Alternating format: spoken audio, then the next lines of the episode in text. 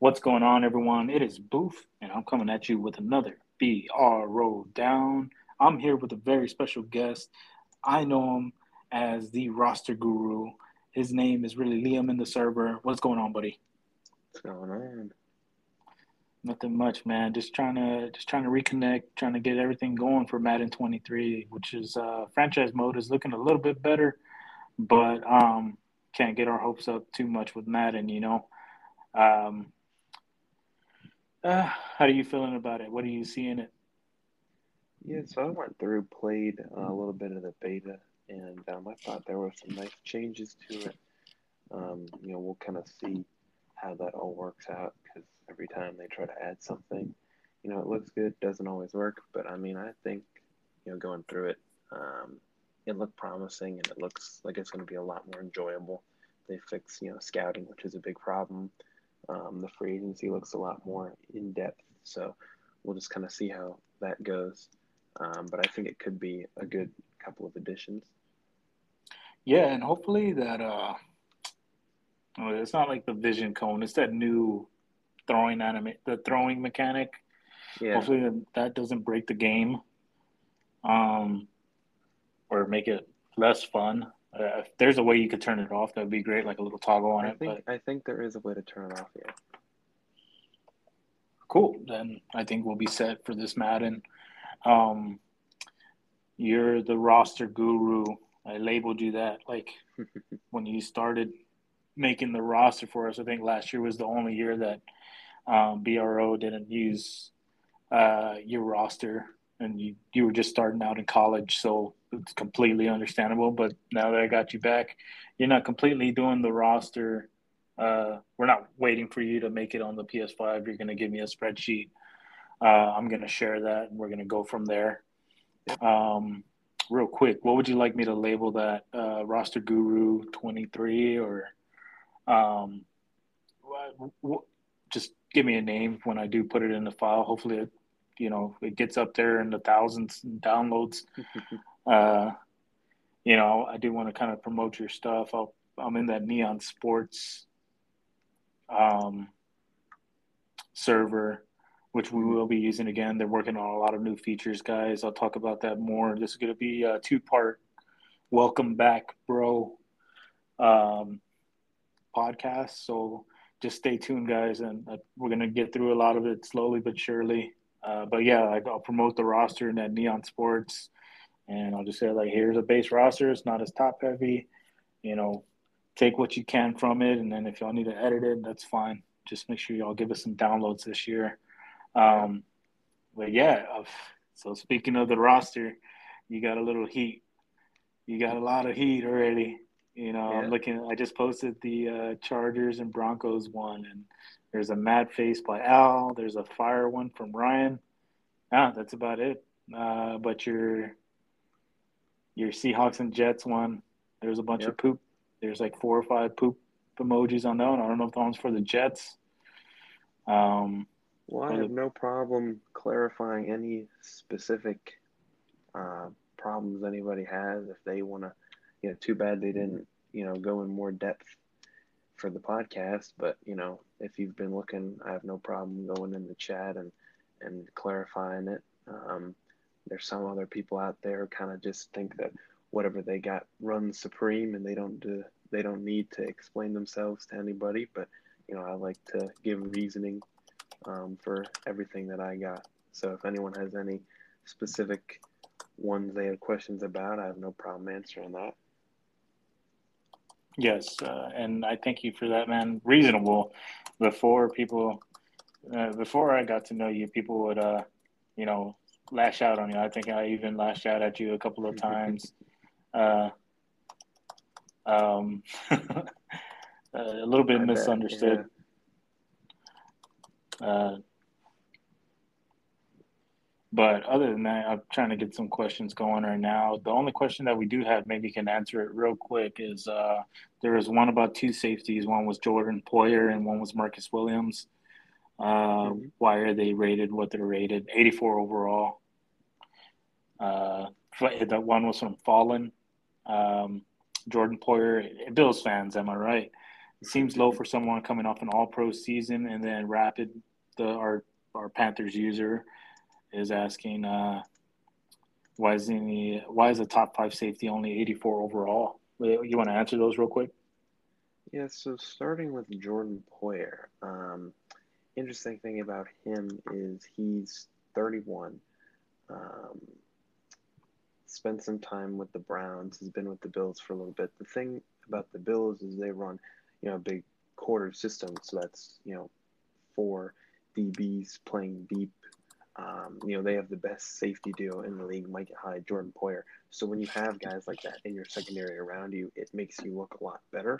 Um, you know, not to say that he wasn't good last year. He was, you know, very deserving of an all pro season. Um, it's just the issue of you've seen it with you know the Bears a couple years ago when they had that great defense. Eddie Jackson um, played alongside Adrian Amos. You know they both benefit off each other.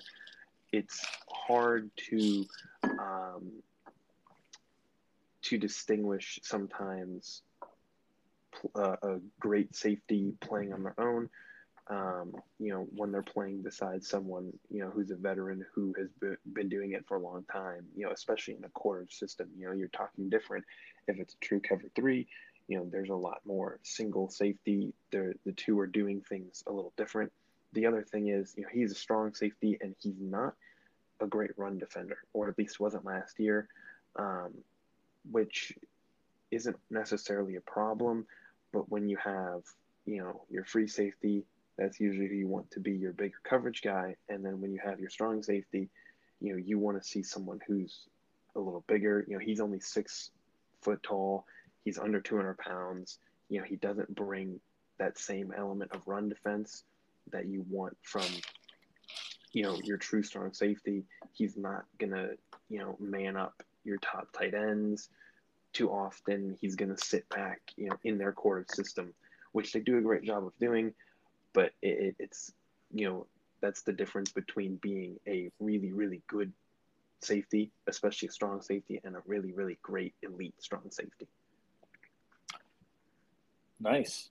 Uh, so I hope that answered.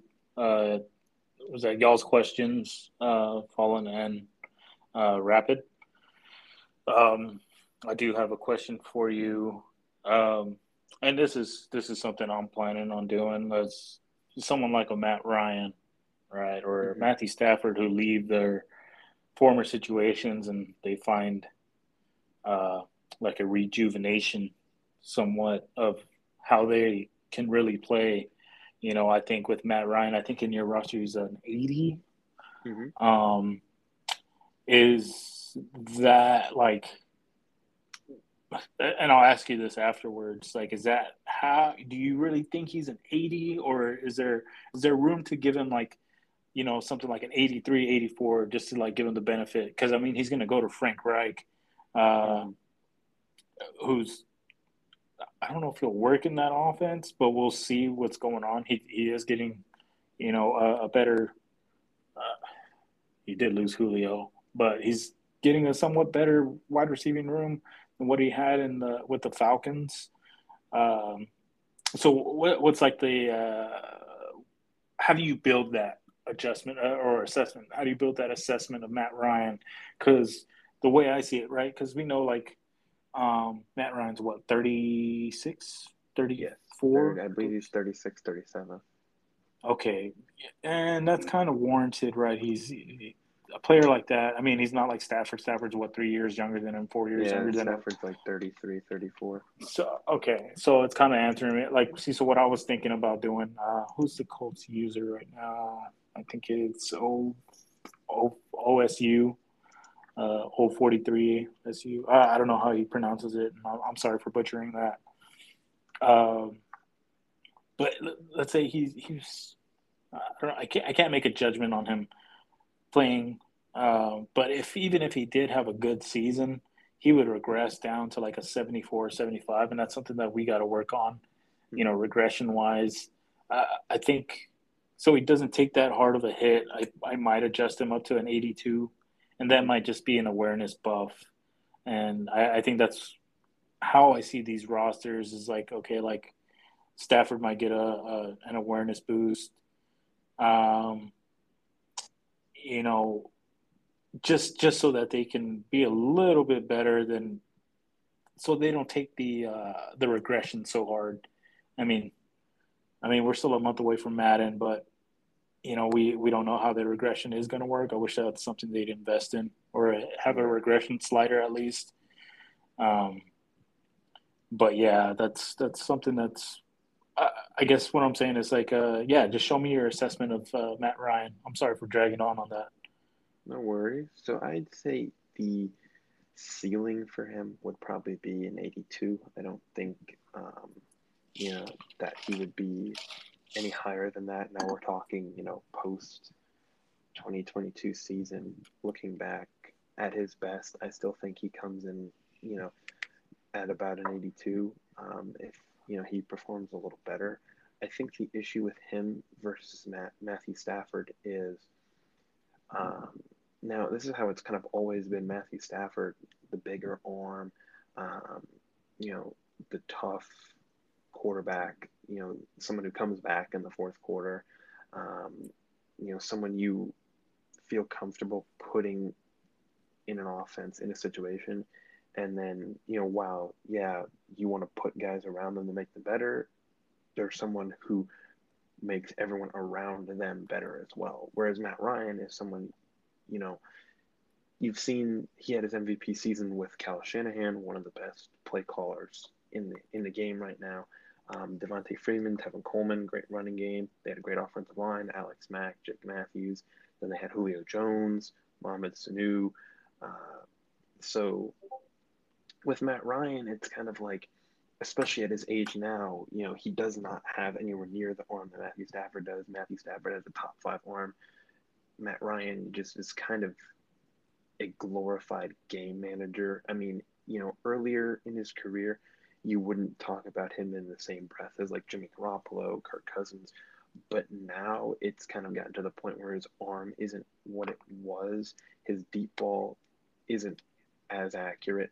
So with him, it's it's just kind of especially with you know Jonathan Taylor now, great offensive line. Will he fall into that mold of a game manager, or will he you know continue to kind of do what he was doing before the last two seasons or so with the Falcons.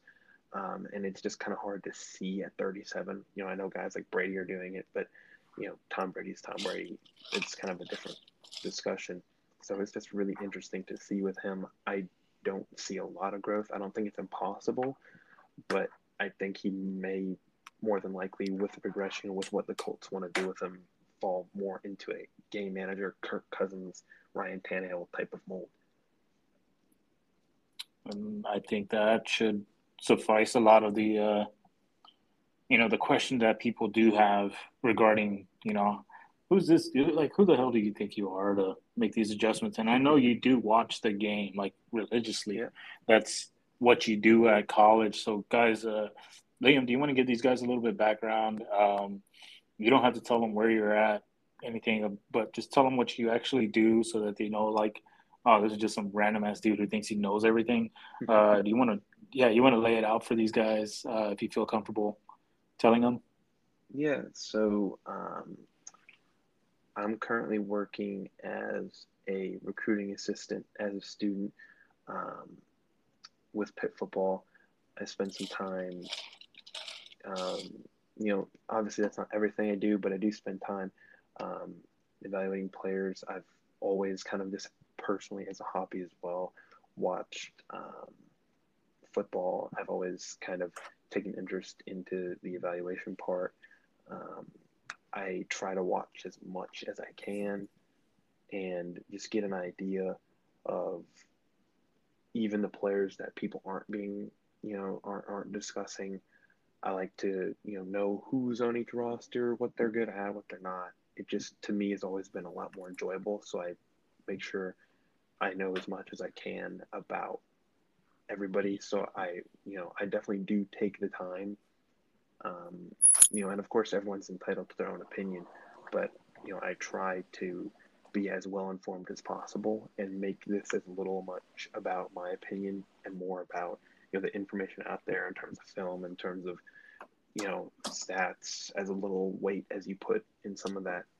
But just everything, as much information as I can, I try to bring in um, just to kind of get as accurate of a representation as possible to put into the game. You know, I don't feel like what Madden does is very accurate. I know that's kind of crazy to say because it's a huge company. It's who actually makes the game. It's multiple people who do the ratings, but I do feel like a lot of it is, you know, I don't know if it's misinformed or it's, you know, just um, marketing based. Popularity. Really popularity, but it does very much seem,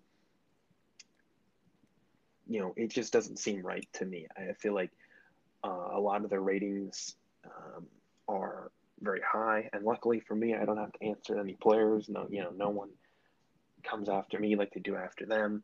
But you know, I don't know if they raised their ratings to make you know people more happy. I just feel like as a whole, the ratings are too high, and it doesn't give enough of an opportunity to differentiate players. Um, and, and that's just a natural thing too. I don't go into this saying I want to lower everyone's rating. It just naturally happens. Um, I try to target um, you know, the specific players, you know, what they're good at, what they're not, and and get an idea of where I want to rate them. Make sure it kind of looks good when you go through the formula on their specific traits when you do roster editing, and then it, it kind of just turns out to be lower normally. Um, you know, like I said, for whatever reason that may be, but I um, I definitely would say I take a lot of time and make sure that everything is right uh, and, and, don't just you know go with my opinion i try to take in as much information that's out there and, and make it as least biased as possible yeah so let's let's look at this right now because not about your um um because we get complaints about these guys talking about oh well, rank and that like so a lot of you guys are this is your first year or this is going to be like your second like year and going into the, the style of league that you know I run. Um, there's there's a couple to this that all entwine together. Uh, maybe I should start at the beginning. Hey, I guess you're one I got here. Um, there was a league, TF, right? That that come up on YouTube. You can see some. He's going through a deep dive right now he goes and talks about it, and kind of like what Liam just said. Um, he had a couple of us didn't like what on there. Right? Uh, to put it frank, the guy would, and this is the way I see it, the guy would knock mutt, you know, guys paying people paying money for it, saying that kids spend money, but at the same time, like it's kind of like gambling, right? pay to play, it's a pay to win. Um, yeah, this Patreon that he would promote. Now you're asking that at the time there was a bunch of kids in that server. You know, I, I don't know their ages, or whatever, but they would spend money on his Patreon. You know, we're a PS4 league. It's like, man, you're getting a lot of money from these kids, and this is the way I saw it. Uh, you're getting a lot of money from these kids. Why not buy a PS4 and at least build the roster on the PS4 or get people to build the roster? Like, what were we, we were waiting at least like two weeks for a roster like later than the Xbox because he would be on the Xbox. Like it's just like I'm not, not gonna say what people should do with their money, but at the same like you're a lot of your base is from PS PlayStation. It's not right that you only commit to, you know, Xbox to have that roster out when you say it's going to be out, and then it come out for the PS5, you know, two or three weeks later. Um, I, I get exclus- exclusivity, but at the same time, like I said, you know, you know, people a little bit of the knowledge, let people know what you're going through. Send that spreadsheet over, kind of like what Liam's gonna do. Um, also, so we originally didn't like how the league was being run. Uh, it was a bunch of there was a bunch of kids in there. Uh, and we're saying kids as in like under i want to say majority of them were like under 20 and they will run it childishly i guess uh, if you weren't in the circle again like you we started the league then we started bfgo and then a year later called it bro liam did the first roster on that. He did the two other ones, and then he took a year off. Uh, so this is this is us now in 2022, about to go Madden 23. So um, that's Liam does have his experience, and I do respect his opinion because he watches a lot more football than me. Um, so, but that league did have what we're doing now. So, realistic sim league, no cheese, get all your cheese BS out of here. Yeah, we do. Yeah, we don't want you to throw the ball 50 times a game and only rush five times. Uh, that's not how football is being played. Um, maybe some someday in the future it will be, but there's still a balance between the run game and the passing game. Uh, you'll see it IRL, like teams just, you know, uh, teams not going to, team might rush it 40 times and then still win, but they're not going to pass it 50 times, you know, and there, there's a balance with that run game. The run game is kind of key with majority of the teams. Um, but so so then we had the idea of you know just coming down with these roster ratings. Yeah because if you unless they're absolutely bad i think like the worst roster this madden is probably like the bears or the jags still. Um and you'll see the bears yeah. But, but you get what i'm saying. You get what i'm getting at uh everyone. Yeah. Uh, would it be the texans? Maybe the texans i don't know yeah, I don't know what it is for um for EA. I probably would guess the Bears because mine's also the Bears.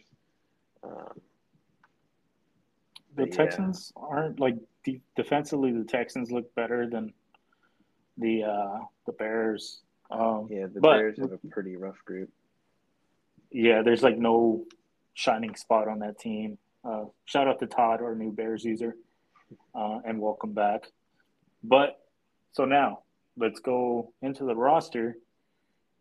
You got Michael Parsons at 86 X Factor. Madden has him at a 88. Uh, I was just looking at it right now. I lost it. Is it an 88 X Factor? Yeah. Uh, okay. And you're only two down. That's the point of a roster to bring some of these ratings down so that everyone doesn't have like this juiced ass team. Um, and to the people that are complaining, uh, and forgive me if I'm speaking for you, Liam, but an 86 X Factor, depending on the user, he'll be a 90, 91 by the end of the season. Yeah. And I mean, that's just with, I mean, that's just with the end of the regular season. Obviously, things come in, um, you know, defense player of the year potentially. I mean, he's a great player. Um, you know, Pro Bowl, all those things. I mean, you could easily get up to mid 90s. It's just an element and people forget also it's more than you know development. It's also about the abilities individually too to help differentiate.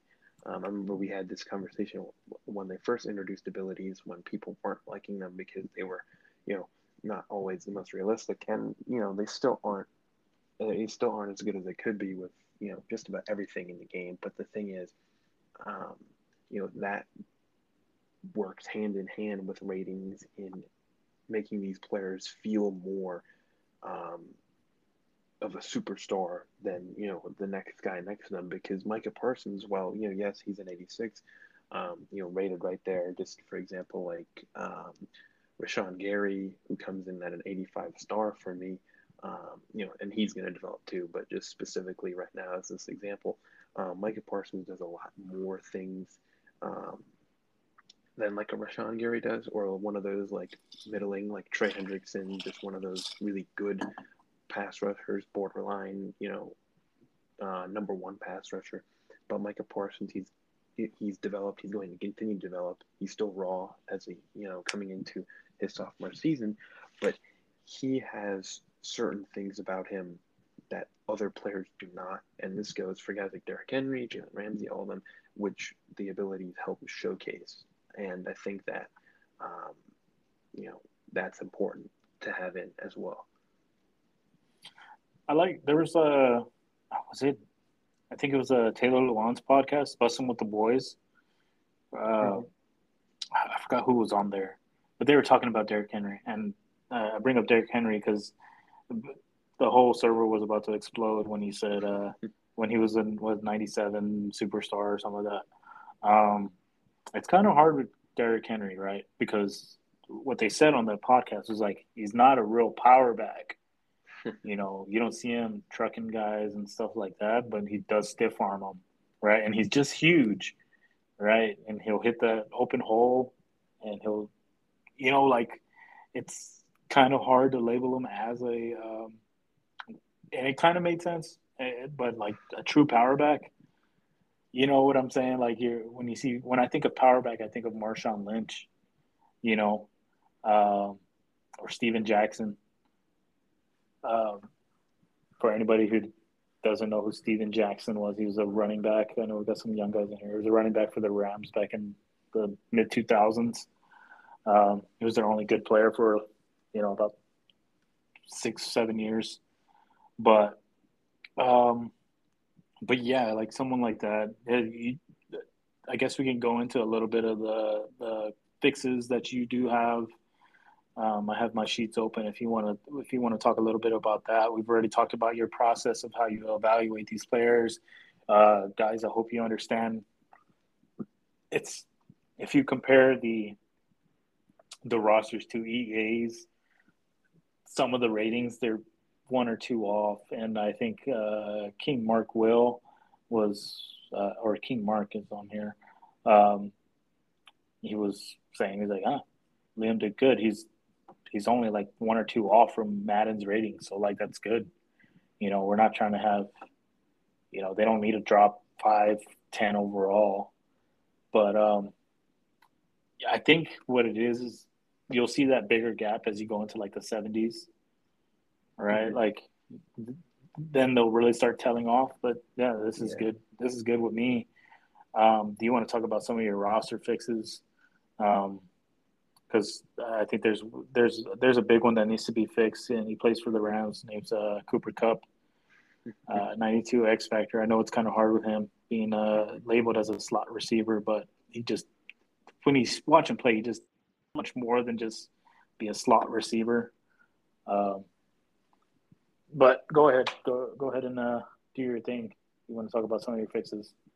Yep. So first, Derrick Henry. He's an X factor. I mean, that was just a simple um, input error. There were a couple of those um, with the devs. Um, Baker Mayfield, star, he's going to be a normal. Um, you know, in terms of Baker Mayfield, uh, you know, I was back and forth with him. I think I don't remember if I just inputted inputted it wrong or um, I forgot to change it back when I changed my mind. Uh, you know, I like Baker Mayfield. I like the arm. I just think, you know, and I also take into consideration what the teams are doing because you know these are, um, you know, really smart decision makers in the front offices, and for a team to be you know ready to move off of their first, first not just first round pick but first overall pick in the draft, um, despite drafting him or not, you know, is quite telling. You know, they obviously know more than I do, at least internally with him. Um, so even if the off-field things aren't necessarily in in play in a in a roster rating or a development trait, it also has a big part of actual development. Um, so that kind of makes it hard to consider him developing because he's you know he's a 78 overall and now you're talking, you give him star dev, you know, now you're talking a guy who can actually turn into a true franchise quarterback, not just a, you know, game manager, not just a, um, you know, a sufficient guy, but a true franchise quarterback, so we can get up into the, you know, high 80s, maybe even low 90s, depending on how well you play with them. Um, so that's kind of the change I made there. He has a big arm, but you know, other than that, there's certain things, certain flaws in his game, which you know we can talk about forever. But um, you know, just specifically for him, that's one change I made there with the dev. And then in terms of ratings, uh, you'll like this one. I kind of reworked all the receivers because when I first did this, I went through um, and the formulas for how you input them. You know, I went through Madden 22, kind of saw what I thought was right individually because obviously I'm not going in. Um, and doing the individual ratings this time, I wanted to make sure it still looked good. And it came out a certain way for a few receivers, and it I didn't really like how it came out when I re-looked at it. So I went back, um, and you'll like Cooper Kupp 95 instead um, of a 92. It was hard with him, like you said. You know, he is kind of a slot guy. Um, he's not necessarily like an outside receiver like Davante Adams or DeAndre Hopkins, but I did kind of look through that and um, you know I felt a 95 was probably more fitting too. Um, and I also saw the gap from a 97 um, to a 92 with Davante Adams to the next best receiver. And I didn't really feel like, you know, as great as Davante Adams is, I didn't really feel like that gap was truly there. So a lot of these receivers also kind of came up, um, not just because of the changes in the formula, but the changes also um, with that as well, kind of closing the gap, making it a little bit more realistic. So DeAndre Hopkins goes from a 91 to a 94. I know there's, you know, I went back and actually looked at him even more um, just to kind of see, um, not just in terms of the formula, but I went back and watched a little bit more as well just to kind of see. And, you know, he wasn't healthy. Um, he did get suspended, and you know we'll see what happens when he comes back. But he did play well in you know about half the season, which is what he played. Um, so he goes. You know, I actually had him at 94 anyways. Um, I don't know what happened with that, so that might have been an error as well. But I did want to go back and double check in case I thought that you know I put it in right, wrong, however, whatever happened with that. you know, as everyone's seen, there's been a couple of mistakes. Um, you know that'll happen. And then Stefon Diggs, Tyreek Hill both go up to 94 as well. Um, and then Justin Jefferson goes from a 90 to 92. So those are a couple of the receiver changes just to kind of close the gap and make it a little bit more realistic in there, as well as the formula changes. And then um, Khalil Mack, I moved down from a 94 to a 92. Uh, Demario Davis is an 89 superstar. He was missing from the top 10, just forgot him um, and then Trent Williams went from a 97 to 98. I didn't want to give him a 99. Since I've been making the roster, I have not given anyone a 99, but Aaron Donald, because I just feel like there's a huge tier gap there. Um, you know, and honestly, if I could give him a higher rating, I probably would. Um, he's as close to a perfect player, I think, that, you know, I've ever watched play. And I know I haven't been watching, you know, forever, but again, I mean, the things that he does, it's hard to find a flaw in his game. Um, so I always do like to try and keep that gap. But I also don't feel like there is a 99 perfect player other than him. Um, you know, Trent Williams had a great season last year, but previous to that, he hasn't been this level of a player. He's playing in a huge system that's friendly for offensive players, not just receivers, not just quarterbacks, not just running backs, but also offensive line.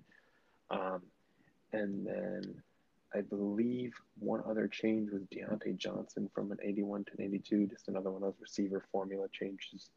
Um, and then there are a couple other guys that may, I can't promise, won't fluctuate a little bit, just depending on, you know, going back. And throughout the entire process, I'm going to go back and just double check everything just because to make sure it's all looking good. But those are the current ones I have now. Um, and then I'll probably post them somewhere or, you know, continue to update as that changes.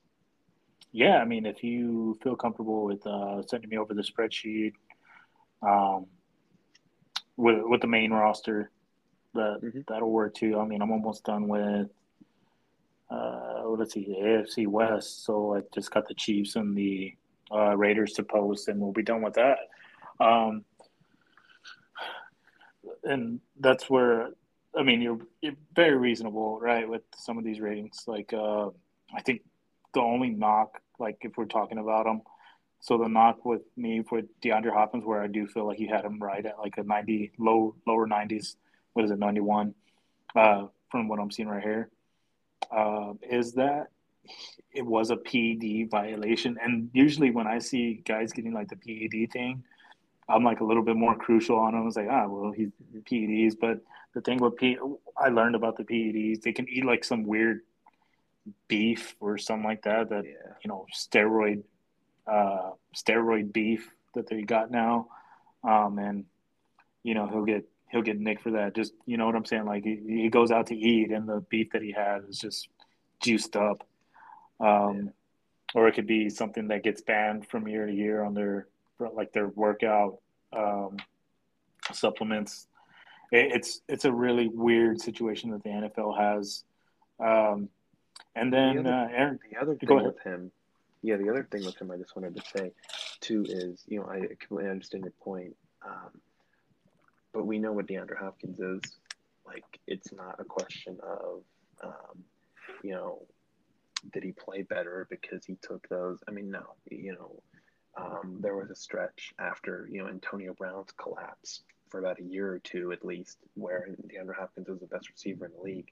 He probably still has the best hands um, all across the board when you're talking about you know um, catching contested passes, um, you know, just playing catching the ball open in space. Um, you know, obviously the route running has slightly diminished. We'll see how that goes um, with him when he comes back. But you also have to remember, and this is what happens with a lot of players, especially veterans. You know, they don't have a good year the year before, and then the public starts taking them out of their top tens. You know, everyone loves to release their top tens, and then consensusly players start to get underrated. You know, guys like Stephon Gilmore, um, who wasn't great last year. You know, again, DeAndre Hopkins, Stephon Gilmore, both injured, but you know, you just kind of completely forget about players when they don't perform for one year and then they come back the next year and they play really good again and you're like, oh wow, you know, I forgot about them. And you know, that's the hard part of trying to um, figure out where to put guys like that who, you know, they seem to be regressing, but they really haven't shown it yet, but like everyone thinks they're going to. So you have to remember, you know, it's not completely about forecasting what's going to happen. Like, yeah, there's a lot of players who are going to get better. There's a lot of players who are going to probably get worse, but you have to find a good medium and, you know, stick to what they've been doing because what they've proven to do is where they should be rated. Um, and then what they're going to do, you know, unfortunately, you kind of have to leave that up to Madden's regression and progression system, which isn't perfect, but that's just kind of what it is. Um, you know, because then when you start going to, okay, let's drop this guy because he might get worse, or let's raise this guy because he's probably going to get better, you know, then you kind of have to do that for everybody. And that's where it, you know, gets kind of difficult. So the best spot, in my opinion, um, and I would say generally any roster creator probably wants to go after where the players, you know, at right now and what they've been doing, what they've proven, rather than you know what you think because then it starts getting super opinionated and then that's when you really you know get in a spot where people don't enjoy playing with your roster because it's kind of just too opinionated and not everyone is going to agree with your opinion. That's that's yeah that's one thing um that's one thing i hated about the ea roster is like uh after that stretch where stafford had like three picks or two picks each game uh was it the niners tech niners titans and packers? Um where he had like he just wasn't playing right. Like something was weird. Uh, Madden just took him from like I think they had him at the highest last season, like 87, 88, and they just dropped him down to like an 80, and he never recovered from an 80 until the Super Bowl when he you know had a better game. If you look in this, like people were saying, like oh he threw two picks in that game. Um, yeah. It was like Ben Skowronek throws the ball up in the air. Uh, you know what I'm saying? Like, and mm-hmm what was it the the pick for Van Jefferson against the 49ers when they beat the 49ers. Shout out to Al, 49ers fan. Jaquiski Tartt. No, I'm talking about the, the, Van Jefferson. It was like a go for it ball. Van oh, Jefferson okay. doesn't even try to go for the ball, and the ball gets intercepted in the end zone. Mm-hmm. Um, stuff like that. Like, I that's where I start. I'm like, okay, yeah. yeah. So interceptions aren't the end all be all for a good or bad quarterback. It's like when, you know, making rookie mistakes when he's throwing the ball, you know, out of the end zone and it goes right into a defender's hands. Like that's stupid. That that was a stupid player. Um, yeah, I mean, quarterback's also a very volatile position in terms of its, you know, the performance is going to be very inconsistent. Um, you know, especially right now. You know, um, maybe it's just who's here in the game or you know what defenses are doing. Um, you know, before you used to be able to say, okay, you know, Tom Brady's going to show up every single week. Um, you know, and he's a guy who's going to play, and you're never going to have to worry about a bad game and the defense having to carry him. Um, or you know, Peyton Manning's going to show up, Drew Brees is going to show up, you know, even Aaron Rodgers is going to show up. Um, and I know he had some points in his career near the end ish, um, or at least you know closer to now, um, where it was a little more inconsistent. But you know, you used to be able to say, okay, well, I know this quarterback's going to be good this week.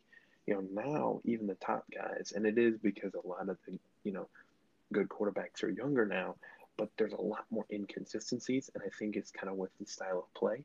But you have to be able to not overreact to fluctuations, um, you know, from week to week, especially. I mean, there's so many different things that can go into any player, you know, performing one week, performing not. You know, I know there's some talk about like Jalen Ramsey. He didn't play great in the playoffs. I mean, you know, we all know what Jalen Ramsey can do. Um, you know, I have no concern about him coming back next year and doing exactly what he's been doing his entire career.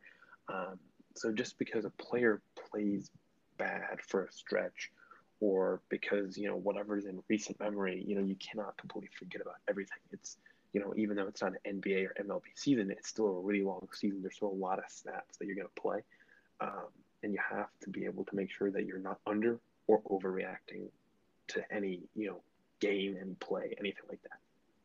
Yeah uh, going back to jalen ramsey um, watching the super bowl they they were dogging him like he's washed now right?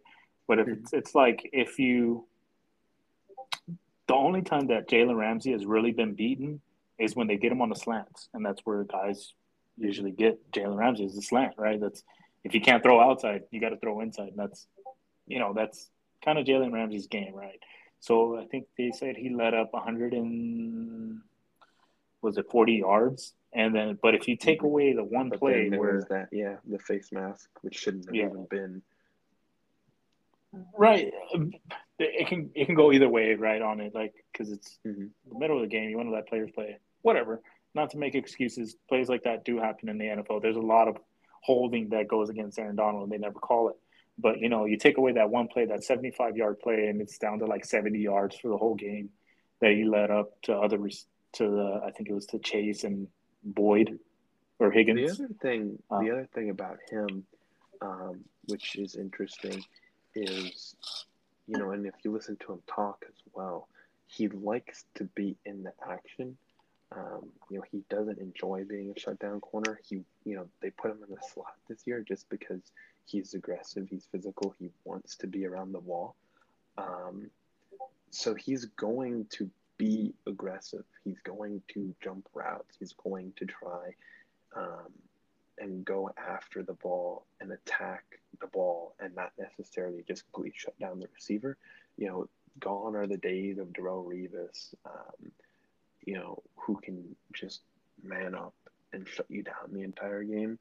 Um, you know, it's bigger than yards in a sense.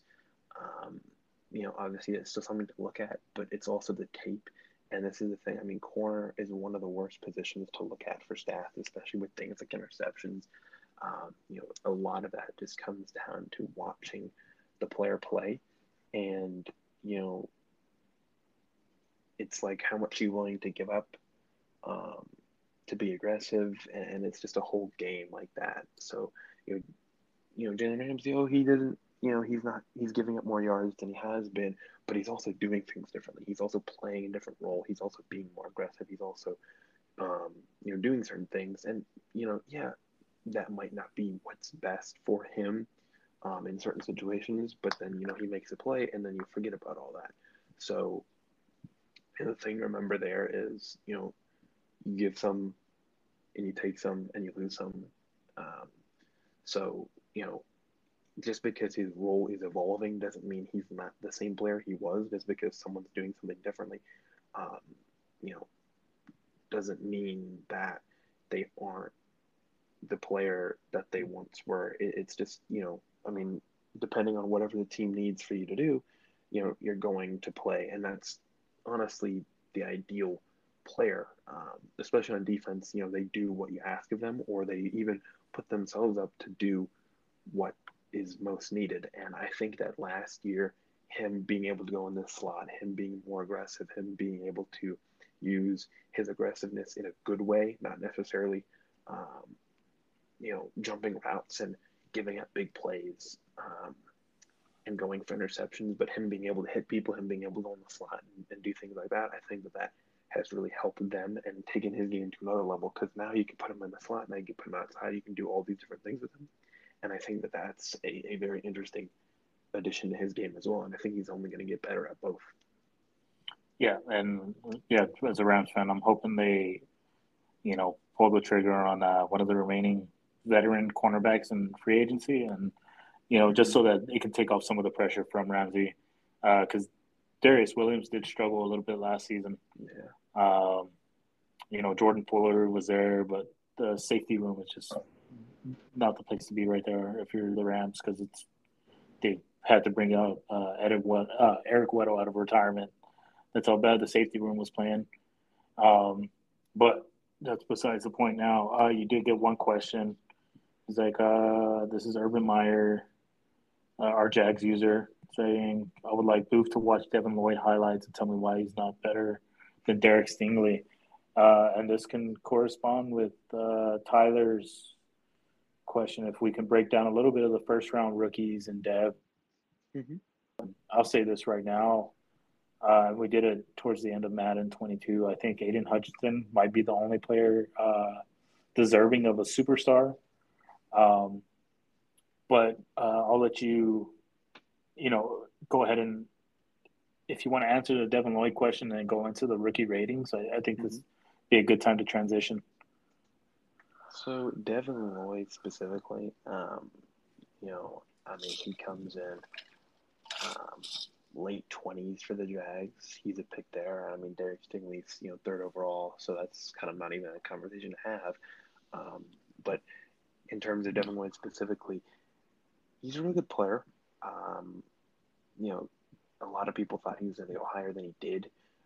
The issue with him is an issue with a lot of linebackers. I mean, number one, the value of linebackers is kind of decreasing just because, um, you know, whether you're a really good run defender or you're just a good run defender, the difference there right now in today's game isn't making that much of a difference. What really sets you apart is your ability um, in coverage as a linebacker. And there's only probably five or so guys who are like elite coverage guys who aren't, you know, just fine or complete liabilities. And I think for him, the concern does come down to coverage. Um, does come down to like stiffness and you know can he become one of those coverage guys you know fred warner was not a first round pick um, you know even darius leonard who isn't an elite coverage guy but he's still a playmaker in his own way with you know he's i mean you know he's an elite elite run defender so even though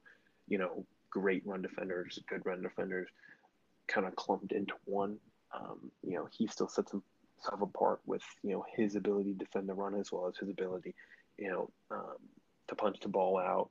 Um, you know, he forced so many turnovers last year, and that's a big thing, being able to do that.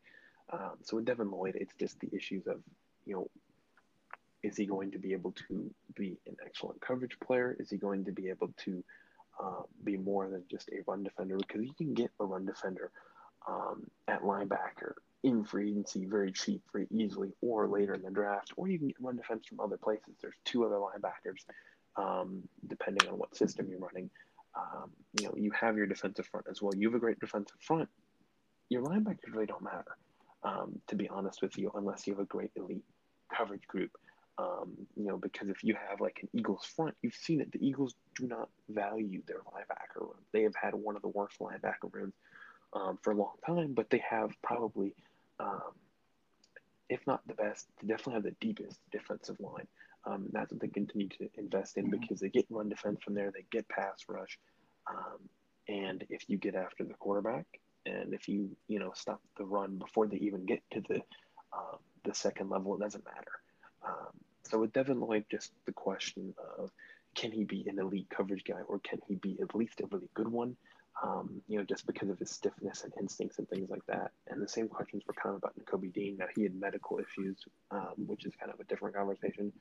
Um, so we'll just kind of have to see with him. I don't fully think he has all the you know coverage ability to be an elite linebacker and be worth a first round pick, um, or at least you know where they're talking about late you know late first round. I think that was actually a great pick. I think that's going to work well for them. Um, but we'll just kind of have to see. It's just really questionable with first round pick linebackers and their coverage ability. Nice. Uh, I like that answer. I uh, hope that answers your question. Uh, what's his name? I forgot. I need, I need to figure out this guy's real name or name or or something. Oh, Urban Meyer. Yeah. But yeah,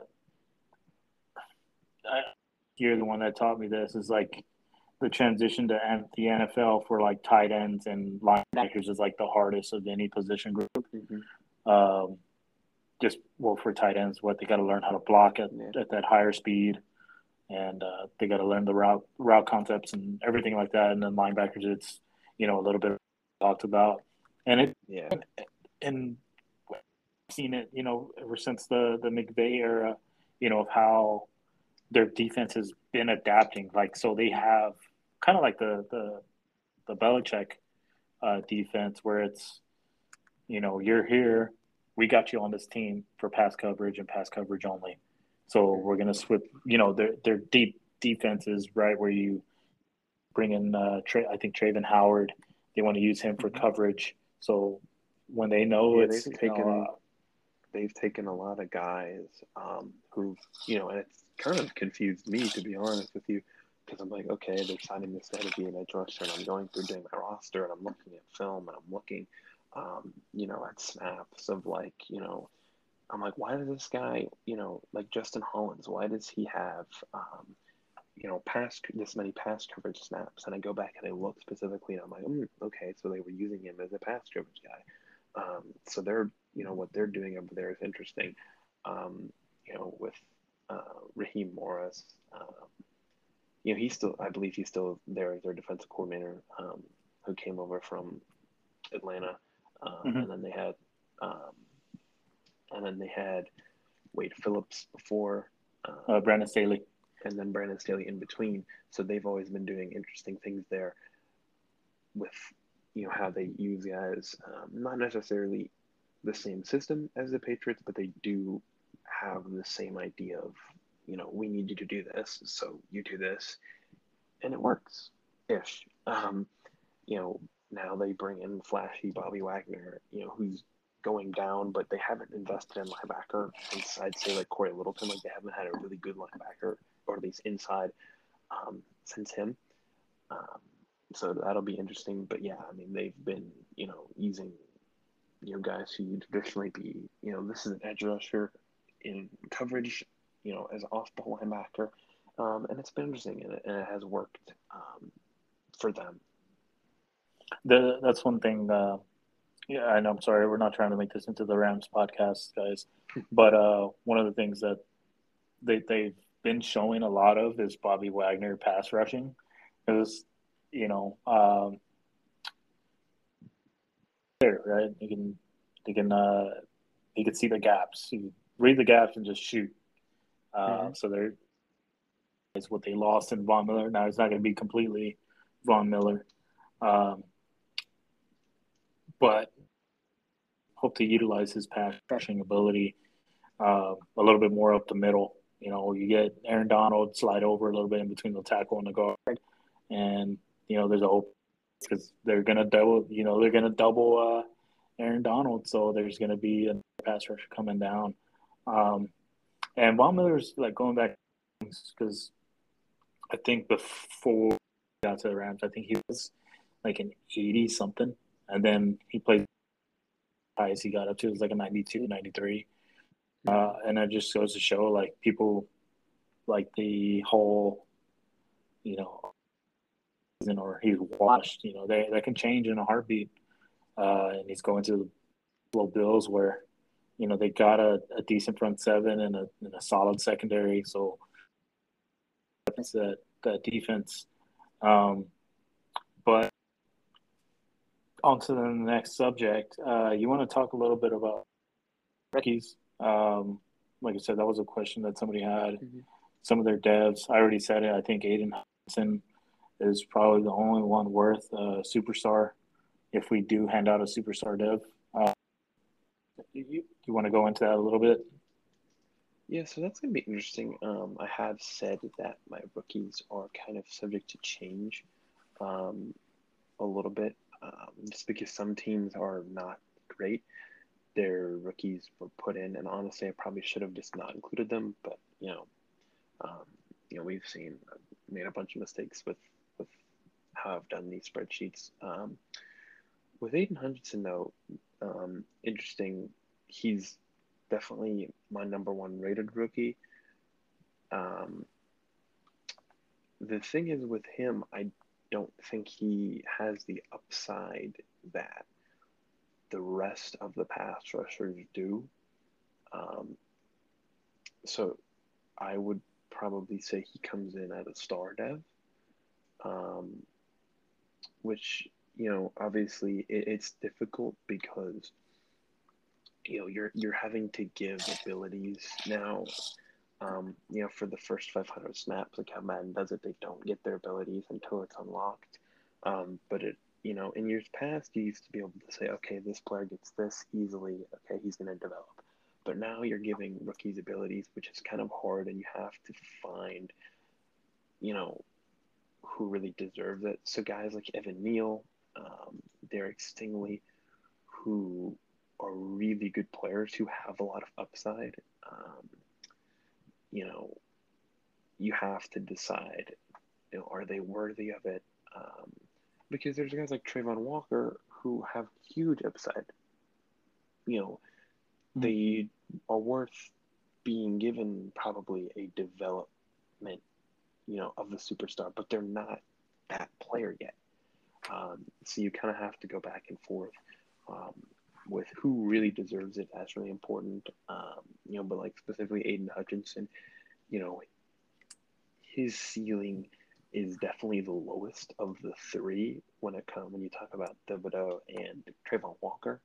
Um, but coming in, there's a huge gap. You know, he comes in three overall spots higher than Kayvon Thibodeaux, who I have at a 75, and then Travon Walker, who I have at a 74. Um, so there's that clear day one gap but then you know how quickly can they catch up to to him um, when they develop when both of them refine more pass rush moves when both of them um, become more complete well well-rounded players um, and then the other thing that's important is you know offensive linemen um, don't get i don't know if they changed that i think they were talking about it i don't know if they changed it but previously offensive linemen cannot go up in development. So I usually try to give them the benefit of the doubt just because, you know, um, if I think they're going to be a superstar player eventually, um, you know, then sometimes I like to give them the superstar um, just because they can't really get it on their own. And it's just kind of unrealistic to have um, someone who should be a top tackle in the game or top guard or top center, whatever, in the game, not having the dev um, you know, is just kind of hard to do. Um, you know, mm-hmm. with them not giving it, you know, through the CPU or you know through through franchise. Um, so that's something I like to do there. But yeah, I mean, it is a difficult um, discussion and decision when you're trying to give out, you know, superstar um, to rookies.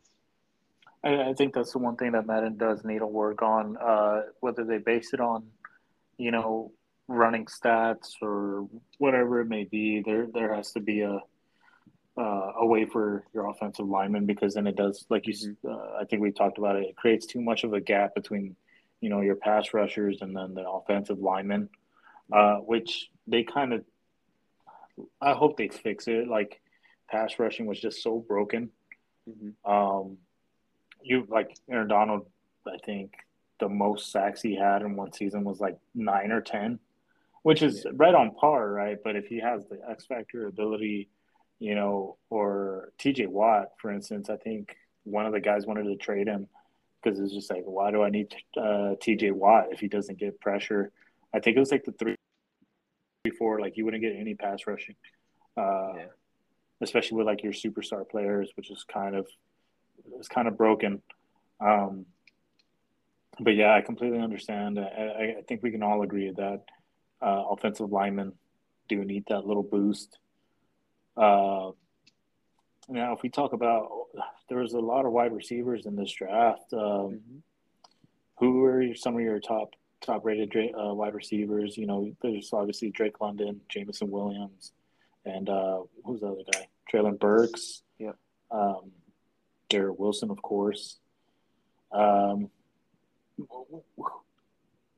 who do you see like changing from now until we actually get a solid, uh, a solid? I, I guess we'll say like the solid spreadsheet, the, you know. So I'll give you my, I'll give you the first round picks. Um, I feel pretty safe about these. Um, so my number one receiver is Garrett Wilson, 76. Um, now, all, all, of these guys coming at star. Um, you know, obviously the superstar question is to be discussed, but I don't think that any of these are, you know, superstar worthy players. So, you know, that's not something to, to be concerned about here. Um, so Garrett Wilson comes in 76 star. Um, you know, I know he's not the first receiver taken. I know Drake London's taken after him, and we'll get to Drake London. But I think that, and I know EA has Jameson Williams rated higher. I just think – Garrett Wilson is the best receiver of the group. Um, I think he is probably the most pro ready. I think he's also the most upside in terms of being your X wide receiver one. Um, and fits really well with the Jets. You know, Corey Davis had his best seasons with AJ Brown, you know, as wide receiver one, him in the wide receiver two spot. Um, and you know, being able to be that second option. You know, I think that'll work well for Corey Davis. But Garrett Wilson is probably the only true number one receiver um, coming out. Like the only guy that I can, you know, sit here and say, I think this guy can be a wide receiver one, like Ja'Marr Chase was. I don't think he's going to be as good. You know, we probably will never see that again. Um, but then again, you know, Ja'Marr Chase did what he did right after Justin Jefferson, so you never know. Um, but I think that Garrett Wilson is the one guy who doesn't necessarily have to um, entirely develop his game into being a wide receiver one. I just think he has to develop certain traits to become a wide receiver one um, in the NFL. Um, so I think that he's probably the most well-rounded, dominant number one receiver. And then number two for me is Jameson Williams, 75 star as well. Um, you know, he is more of I don't want to say a wide receiver two, um, but he is your deep threat. He is your, um, you know, not necessarily gadget player, but you're going to utilize his speed. Um, that's the big thing with James Williams is the speed he has. I'm not too worried about the injury. Um, I think he'll be able to recover pretty well from that, as everyone has been. Um, so he's kind of more of your, you know, deep threat. A speedy guy who doesn't necessarily come out to be your wide receiver one. Um, you know, it'll be interesting because the the Lions have a bit of a different dynamic. They have a slot guy in Amon St. Brown, um, who kind of excels as a slot receiver. He's not like your Cole Beasley um, or you're like Jamison Crowder, right? Who you can only plug in the slot and then they'll just give you the first down on you know third and ten. There'll be mm-hmm. someone who you know you're going to get open. Like there's someone who can you can actively give the ball to. They just happen to play in the slot. They just happen to do their best work in the slot. Kind of like Cooper Kupp. Obviously, he's not you know Cooper Kupp, but in that same breath of like they can be a playmaker from the slot. You know, then you have DJ Chark who um, is I guess coming out to be your wide receiver one, um, just because that's how. Um, it's oriented.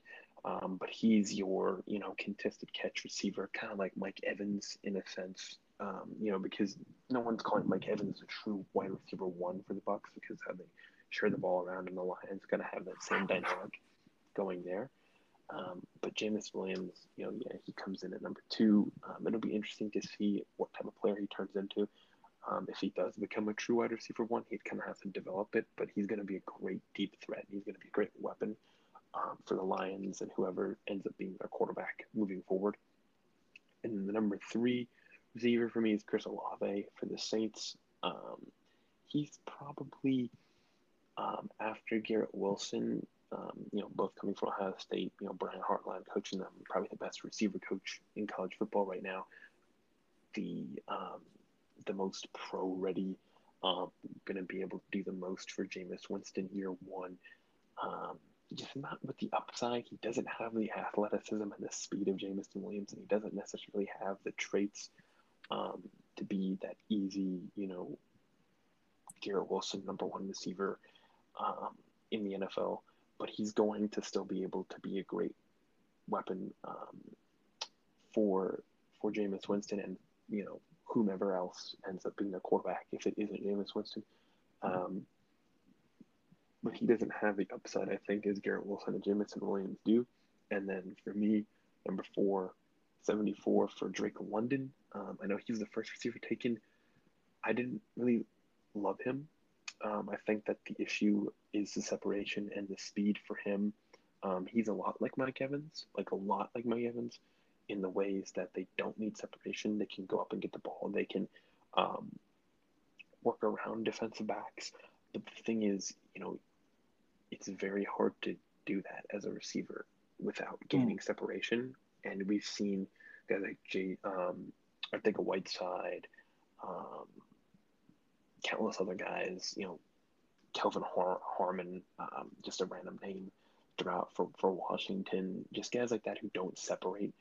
Um, it's, it's really hard to be successful when you don't separate. Um, the the amount of receivers who catch the ball and don't separate versus the ones who do. I mean, you're talking, you know, 50, 60 players, you know, who their go to way to, you know, get receptions is by getting open with speed, with route running. And then you're talking maybe five, ten guys who just use um, their hands, who just use their size, who just use their physicality. So it's just it's a lot harder to be a contested catch receiver. Um, now Drake London is completely capable of it. It's just like you know, how is that going to happen? How is he going to be able to do that? You know, I have some slight doubts just because of, um, just because of the, the challenges that it presents. Um, but you know, I mean, he's still 74 overall. Um, that's that's not a bad rating at all um, for a first round pick. I think that he still has a chance. It's just going to be interesting. And then you know next is Treylon Burke, seventy three, um, for the Titans. I think he has a lot of work to do um, in terms of getting better, but I do like how you can kind of use him. Um, I think that he does fit in well as a great AJ Brown replacement. Um, you know, coming across the middle um, working on all three levels, you know, short, intermediate, deep, um, you know, coming across the field. AJ Brown, some of his best work was catching the ball um, with guys around him and then, um, you know, making plays after the catch. I think Treylon Burks can do that, but I think that he probably um, has the most development of the guys you've listed so far to do. And it'll be interesting to see how that works in a run first offense. And, you know, after Robert Woods, they're kind of relying on him to develop into their wide receiver one. You know, you trade mm-hmm. away your pick, and essentially you're just saying, okay, give me Treylon, uh, Treylon Burks for AJ Brown. Um, so you already have that expectation of this guy needs to be your next wide receiver one. It'll be interesting to see how that works. And then um, the last first round pick, Jahan Dotson, um, coming in at a 72. He is someone he's a little undersized from Penn State. Um, he's probably one of the um, the more safer guys in a sense. He's been doing it longer than everybody else. Um, for the most part, he's been someone who's been talked about for a while, the top receiver even before, um, you know, getting into the full draft talk. But before the season, you know, Jahan Dotson, he's going to be good. Um, you know, he's someone you can put in the slot and and work well um, for Washington. Um, but again, it, it kind of comes down to the upside with him. Um, is he going to be wide receiver one? Probably not. Um, was he drafted a little early? Maybe. But he's, you know, a solid slot guy. He's, you know, not going to be a, you know, just a pure slot receiver. They can't do anything other than be a slot receiver. But his upside is his ceiling might be a little bit limited there. Um, and then that rounds out the first round. Um, I think that that's probably about where um, I'd like everyone to be. And then, you know, the second round picks, there's a lot more there as well, which, you know, you'll get to see once they're released um, that come in really close to those guys yeah. as well, just because there's so much talent at receiver. Um, you know, George Pickens, Skyy Moore, John Metchie, Christian Watson, all those guys, Alec Pierce, um, are also going to come in and be um, effective guys to use if you develop them the right way. Um, so, so they're also going to be, you know, good usable receivers as well. Like I just mentioned. And, um, mm-hmm. man, yeah, I, I, wish we can go a little bit further into it, um, but I'm I'm running short on time. I'm actually at work right now.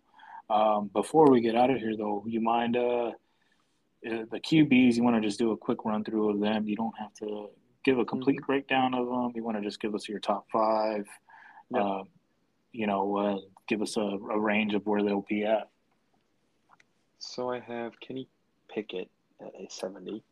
Um, he's by far the most priority quarterback. He's, you know, for a reason, he's taking the first round in a year where there's not many great quarterbacks. Why not just go with the easy, you know, who's going to be the first round pick?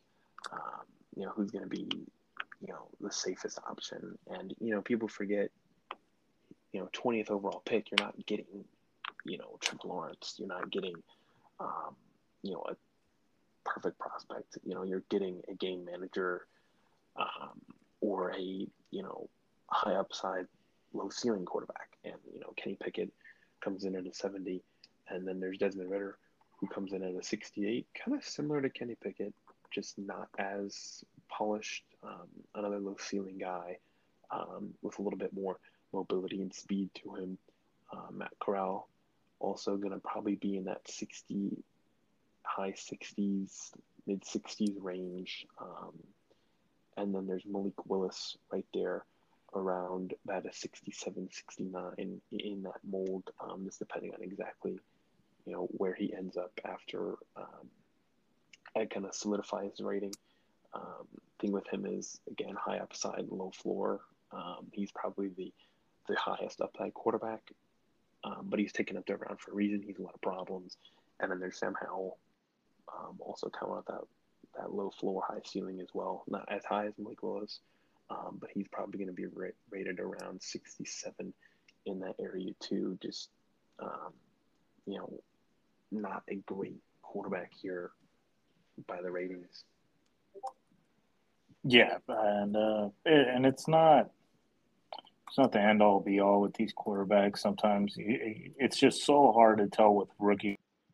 Um, um, because remember we were custom draft class for TFGO. Um, and I think it was Trevor who got Ed Oliver up to like year two. Um, mm-hmm. um, but then, you know, IRL, he's a solid. He's not. They were predicting him to be the next Aaron Donald. They were giving him comparisons to that, something like that. Uh, and I would say that they were completely wrong. But then it's kind of hard to Kate and Aaron Donald. Uh, but at the same time, like I said, this is kind of why we have to be uh, wary of just assigning superstar devs to to rookies, uh, just to make it like we give you the opportunity to uh, earn your superstar, you know, um, rookie because there is bust. You know, um, mm-hmm. not everyone's going to be a superstar that gets drafted in the first round. Uh, that's why one of the things to do here in Bro is kind of randomize them if we, that we're able to use. Uh, and it's a sheet. So like it just random devs, unless they're like, I think the first over or like the first 15 picks will keep the dev the way they are. Um, but even at that, I think. Um, uh, yeah. I but mean, with that being said, go ahead. I just want to say real quick. I would say, you know, I mean, this is a discussion we'll have. It's really possible, um, you know, that we decide to go with um, you know no superstar devs um, and just kind of let the game Um, let the users, let the stats, you know, let all that, let Madden almost kind of just develop these players on their own, because um, that's you know another way we could about it. Um, you know, we'll we'll see when we get closer to the time of the ratings um, and you know the time of the roster being ready. Um, but you know that's just another potential way we could go about doing it, um, like we've done in the past with some of the draft classes. Yeah, and with that being said, everyone, uh, I want to thank Liam. We'll have to get him back on, uh, maybe towards midseason. We'll go right before playoffs um, or something like that. Or if you want to come on earlier, that's fine. Um, but you know, we'll, we'll talk about it. We'll try to compare where these players are compared to where they actually are IRL. Um, I mean, like we said, it can't just be based off. Some guys do have off seasons and they bounce back the following year, but we'll see. Is like uh, we'll that's justified with the uh, with some of the ratings that we received. I think that would be a very good one, and then we'll have to get straight into that one, uh, and that could just be our our Liam's roster review uh, podcast uh, before playoffs. See how these guys actually played out.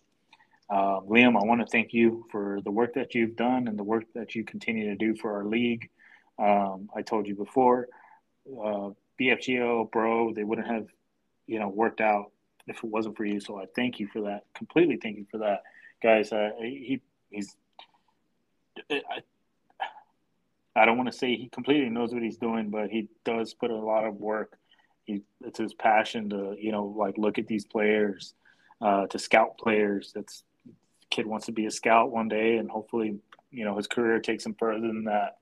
So, um, just I'm not saying you have to completely respect him, but you know, just show a little respect to the work that he's putting in for us here in the league. And like I said, he's only, you know, his ratings aren't, you know, drastic where they're like 10 point overall differences from Madden's 32 or three, just so that we're not so top heavy and everyone has a super team by the end of year two. Um, Liam, is there anything you want to say uh, before we go? Yeah, I think that's it. Um, yeah, thanks for having me. Thanks for giving me the opportunity um, you know, to make the roster for the league. And um, best luck to everyone this season. Oh yeah, I appreciate it, man. Uh, and good luck to you this season, man. Uh, maybe we'll see you uh, on TV with Pitt. You know, just standing there next to the coach or something. Like, how the hell did you get tickets or how the hell do you get a pass down here? You know what I'm saying? Maybe they're arresting you, taking, kicking you out or something. But uh, but thank you guys once again. That was our bro down, our our semi roster preview. Um, Liam's gonna take his time with the the rookie ratings, which is fine. We got two more teams to showcase, and then we'll be on our way. And then uh, yeah, that's it, guys. Uh, this is part one of the podcast tomorrow I'll be looking to do part two. Al said he'd like to come on. So if any of you guys would like to come on, just uh, DM me and we can talk a little bit more, Matt. And Liam, thanks thanks again. You have a blessed one. Thank you, bro. Y'all have a great one. Peace.